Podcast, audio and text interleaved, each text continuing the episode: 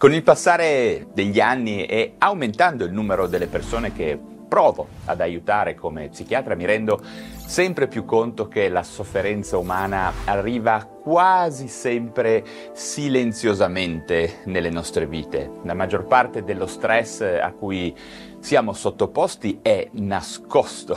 Gabor Maté lo chiama stress invisibile.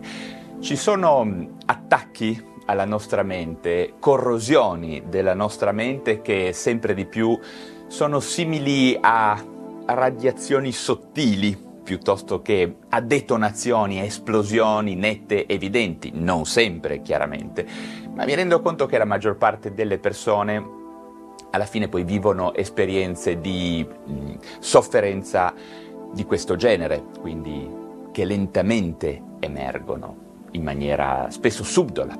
Volevo parlare oggi di come tutti noi siamo a rischio di perdere il controllo delle nostre vite e di come fare per sviluppare dei cambiamenti radicali positivi ed opporsi a un cambiamento lento, a un deterioramento che alle volte viene giudicato come inevitabile in questa società. Da dove iniziare? Beh, io inizierei dalla psichiatria, ovviamente, e dalla follia in particolare dal concetto di follia. Pensandoci bene, voi non avete idea quanto sia frequente nei pazienti schizofrenici il delirio secondo cui il loro cervello sarebbe colpito da radiazioni che ne altererebbero la struttura. Questo è molto interessante perché il nucleo di verità storica, ovvero mh, quella parte del delirio che origina da qualcosa di autentico, questo nucleo di verità presente in questo genere di deliri è senza dubbio la percezione, in questo senso autentica,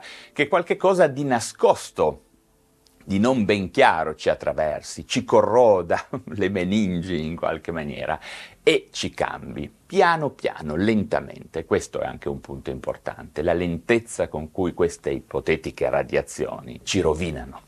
A me è sempre piaciuto immaginare che queste persone, pazienti che hanno patologie gravi, con grave distacco dalla realtà, in realtà non troppo poi alla fine distaccati dalla realtà, bene, questi pazienti abbiano una consapevolezza preconscia di quella che è effettivamente la realtà attorno a noi, ovvero tutti siamo in qualche modo sottoposti effettivamente a corrosioni, a micro stress, a microtraumi, a forzature, microviolenze, microcostrizioni, chiamiamole, che giorno dopo giorno ci cambiano, ci snaturano, ci rendono mansueti anche, pronti ad accettare qualche cosa, ehm, la condizione, la nostra condizione, le nostre sofferenze, giudicandole poi a un certo punto anche come inevitabili come non passibili di cambiamento volontario da parte nostra. Purtroppo ragazzi l'ambiente vince, ragazzi e ragazze, l'ambiente vince sempre. Ogni tanto, ad esempio, in corrispondenza di eventi delittuosi come femminicidi o le violenze all'interno della famiglia, eventi purtroppo che sono molto frequenti e molto frequentemente riportati sulle cronache, beh, si sentono le persone dire ma come avrà fatto?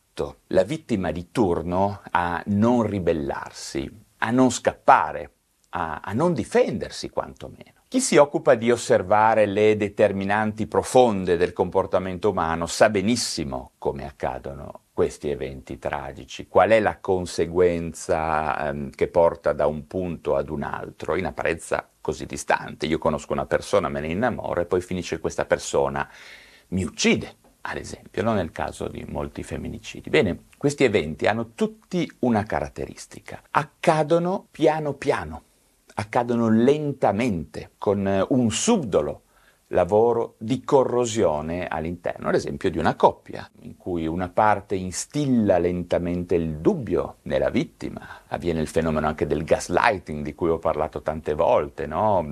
Succede che una persona viene sfiancata giorno dopo giorno, eh, alzando sempre più il tiro, abituando nel corso del tempo ad esempio l'ambiente di casa a livelli sempre maggiori di violenza e di aggressività, rendendo normale quello che non sarebbe mai normale, non sarebbe mai stato normale se fosse stato manifestato di colpo. Quello che accade è che si rendono eh, invisibili sotto soglia le microviolenze, le posizioni di potere, eh, gli atteggiamenti ruvidi, in un lavoro che mm, porta inevitabilmente da una premessa a un, una fine eh, realmente molto lontane un, l'una dalle altre.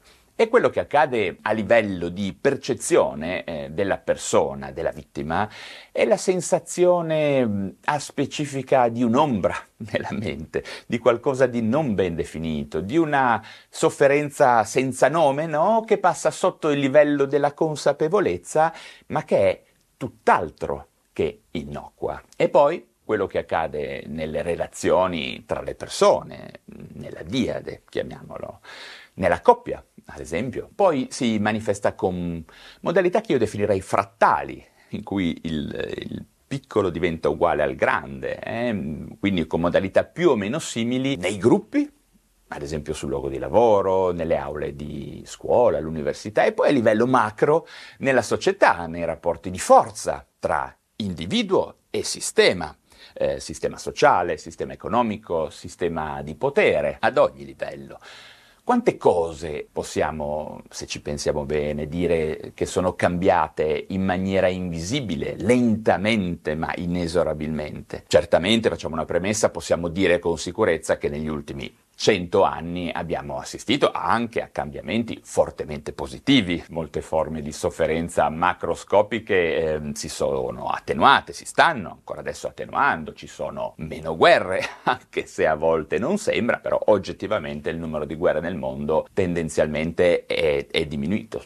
Eh, adesso non so che cosa accadrà nei prossimi anni, ma fino ad oggi rispetto a cento anni fa sono diminuite le guerre, il numero delle guerre. Si muore meno per malattie infettive, per altre malattie o cose di questo genere, mm, ad esempio si muore meno per la fame. Mm, questo a livello globale chiaramente e molte altre cosucce non da poco. Abbiamo però un controaltare rappresentato da trasformazioni piuttosto, anzi molto impattanti sulle nostre vite, che però assumono quasi sempre i connotati dello stress nascosto, dello stress invisibile, perché semplicemente non le vediamo e ci abituiamo ad esse. In particolare direi che in primis stiamo soffrendo tutti di un forte imbrigliamento in regole, chiamiamole sociali, da cui è sempre più difficile sfuggire, ed il cambiamento radicale in direzione di proprie aspirazioni personali o di eh, desideri profondi è sempre più difficile da realizzare. Questo un tempo era oggettivamente diverso. Era più semplice per le persone immaginarsi un futuro da altre parti, eh, spostamenti di massa avvenivano da città, dal sud al nord Italia, da parti del mondo ad altre parti del mondo. Ricordiamoci che molto Occidente è andato negli Stati Uniti, molto Occidente si è spostato per l'Europa, molto più di adesso. Quello che adesso sostanzialmente avviene praticamente solo dai territori dell'Africa verso l'Europa, quindi dal sud verso il nord del mondo. Ecco, un tempo eravamo più portati al cambiamento radicale. Inoltre adesso stiamo subendo evidentemente dei paradossi di cui non ci rendiamo neppure più conto, perché ce li hanno propinati lentamente, mm, ci siamo lentamente trasformati in queste direzioni. Ad esempio le persone ormai muoiono non perché sono sottoalimentate, ma piuttosto perché sono sovra alimentate, quindi moriamo tutti per ehm, cause più subdole, più lente, più impalpabili, infiammazione cronica di basso grado, resistenza insulinica, obesità, diabete, cose di questo genere. E poi c'è dell'altro, ad esempio lo stress finanziario, l'indebitamento, sono probabilmente le due variabili che ci inchiodano maggiormente a lavori che odiamo e a stili di vita da cui è molto difficile allontanarsi. Il reward dopaminico c'entra con tutto questo, con la tendenza che abbiamo noi di gratificarci tramite spese inutili, inconsistenti, per far fronte a vite che non ci piacciono, a lavori che spesso odiamo. In realtà viviamo tutti immersi nella retorica che tutto sia possibile, no? Al giorno d'oggi ce lo ripetono tutti, se vuoi puoi, eh, sono slogan a go-go nel marketing, il destino lo puoi forgiare come meglio credi. È ovvio che è anche così e non dico che non sia eh, possibile, ma è molto, anzi estremamente difficile. Non impossibile, ma piuttosto improbabile.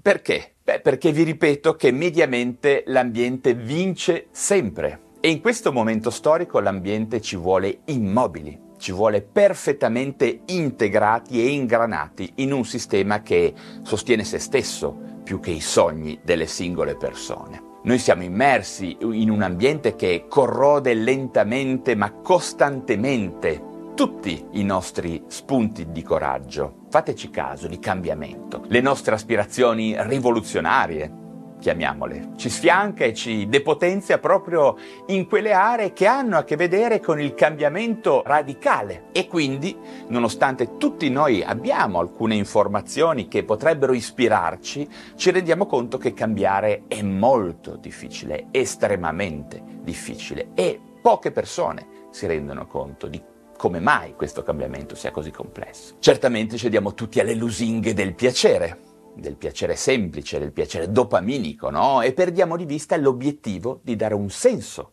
alla nostra vita. E vi ricordo sempre che piacere e felicità sono due campi da gioco completamente diversi. E quindi dare un senso alla nostra vita intendo un senso che poi non sia solo fare del grano, no? Fare il cash, come si dice. Questa è un'altra retorica abbastanza stucchevole che sto percependo ultimamente. Intendo qualche cosa che ci possa rendere realmente orgogliosi di noi stessi quando saremo alla fine dei nostri giorni. E questo comunque avverrà per tutti, no? Eh, avete capito che cosa intendo? Sono sicuro di sì. E quindi che fare? Come uscire dalla logica che ci propinano di essere resilienti, di perfezionare questa resilienza fino ad arrivare all'estremo della resistenza contro tutto e contro tutti in una situazione che ci fa stare male? Quindi resistere non per essere rivoluzionari, ma resistere a tempo indefinito, per sempre, senza speranze, senza obiettivi futuri. E quindi come fare ad abbracciare la possibilità di un cambiamento radicale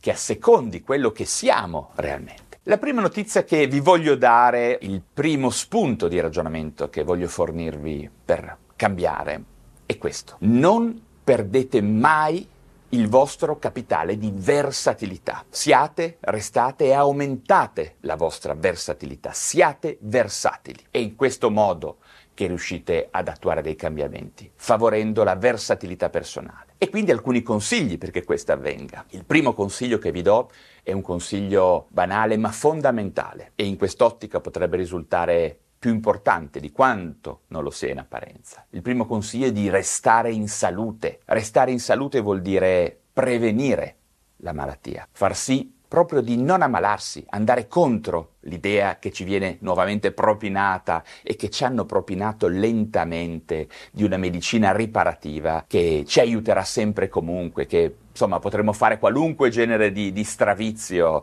potremmo fare qualunque cosa di sbagliato nel nostro stile di vita e poi intanto arriverà il medico che ci ripara. Non è così ragazzi, la medicina riparativa di fatto non esiste. Possiamo certamente fare delle cose miracolose al giorno d'oggi, ma nessuno torna come prima una volta sviluppato un danno, una patologia cronica. È difficile tornare come prima, quindi è molto importante tenere a mente la medicina preventiva, quindi prevenire. E prevenire è realmente possibile. Ricordatevelo, riparare invece è estremamente più complesso e probabilmente in senso filosofico è impossibile riparare qualche cosa che si rompe. Certamente si può fare molto per ripristinare una buonissima qualità di vita, ma intanto si accumula un carico di danno nel nostro corpo e questo abbassa la versatilità. Poi il secondo punto che in realtà non so mai se metterlo al primo quando faccio questo genere di discorsi è il fatto di depotenziare tutte le dipendenze, anche quelle che ci vogliono far credere che siano normali dipendenze, no?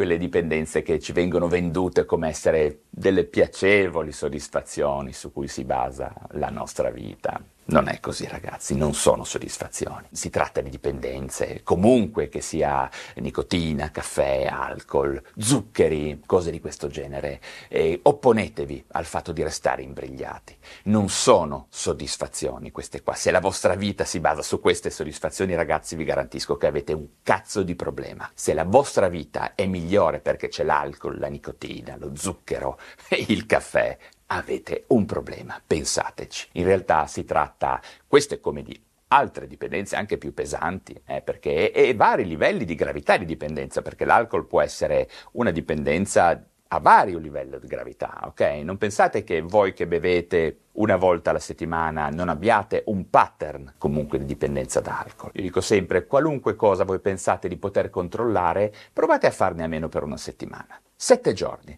la regola dei sette giorni, la sfida dei sette giorni. Provate a stare sette giorni senza qualcosa che voi ritenete di poter controllare perfettamente e poi ne parliamo se è così facile. Bene, terzo punto. Terzo punto, siate economicamente autonomi, non indebitatevi, imparate a risparmiare, imparate ad investire. Nessuno lo insegna, ma è la chiave per poter fare molti cambiamenti nella nostra vita, quindi per cambiare città, ad esempio, per cambiare lavoro, per cambiare ambiente, per trasformare il posto dove abbiamo deciso di vivere. Quindi indipendenza economica e opposizione strenua e assoluta allo stress economico e finanziario. Questo è un punto davvero importante, un punto che non mi stancherò mai di spingere, di promulgare fra le persone. Infine, punto finale, fate del vostro meglio per capire il sistema socio-ambientale in cui vivete e imparate a hackerarlo. Questa è la parola. Eh? È l'unico posto in cui mi piace la parola hacker. Eh? Detesto biohacker, mi piace hacker hacker del sistema invece, del sistema socioambientale in cui una persona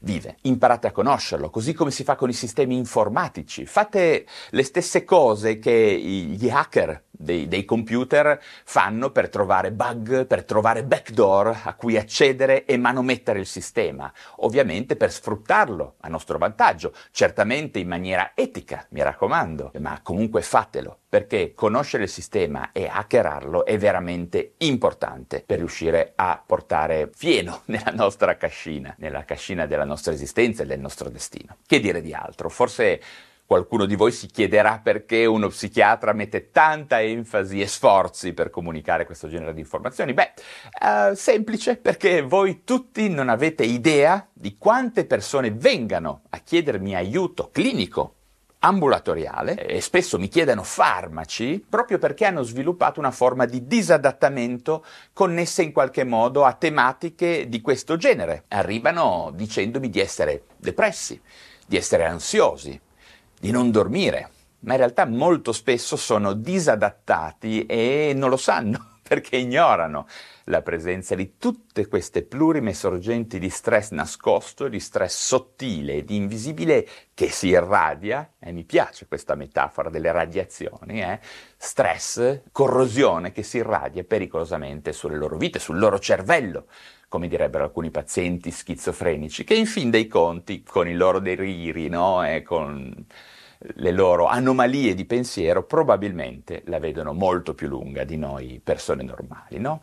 E quindi queste persone vengono a chiedermi farmaci, pillole, psicoterapia, che per carità spesso è utile, spesso è indispensabile, ma davvero molto spesso sarebbe più importante attuare degli interventi di psicoeducazione per far capire bene che cosa sta accadendo intorno a loro. E certamente questa è anche una forma di psicoterapia. E far capire come attuare quei cambiamenti del loro lifestyle, del loro stile di vita, che includono anche delle variabili che non sempre sono associate a determinanti di salute, ma lo sono, come quelle che vi ho detto fino ad adesso, e quindi cambiare queste variabili per riuscire a riappropriarsi della loro vita, perché questo è il punto. Il disadattamento poi porta a perdere il controllo della nostra vita. Beh, che dire, fatemi sapere se vi interessano queste tematiche che vi garantisco hanno un impatto notevole sulla vostra salute generale, sulla salute mentale, su quella fisica, sulla prevenzione addirittura e sulla longevità. Un impatto in termini di stress che fa vivere di meno e peggio fidatevi di me.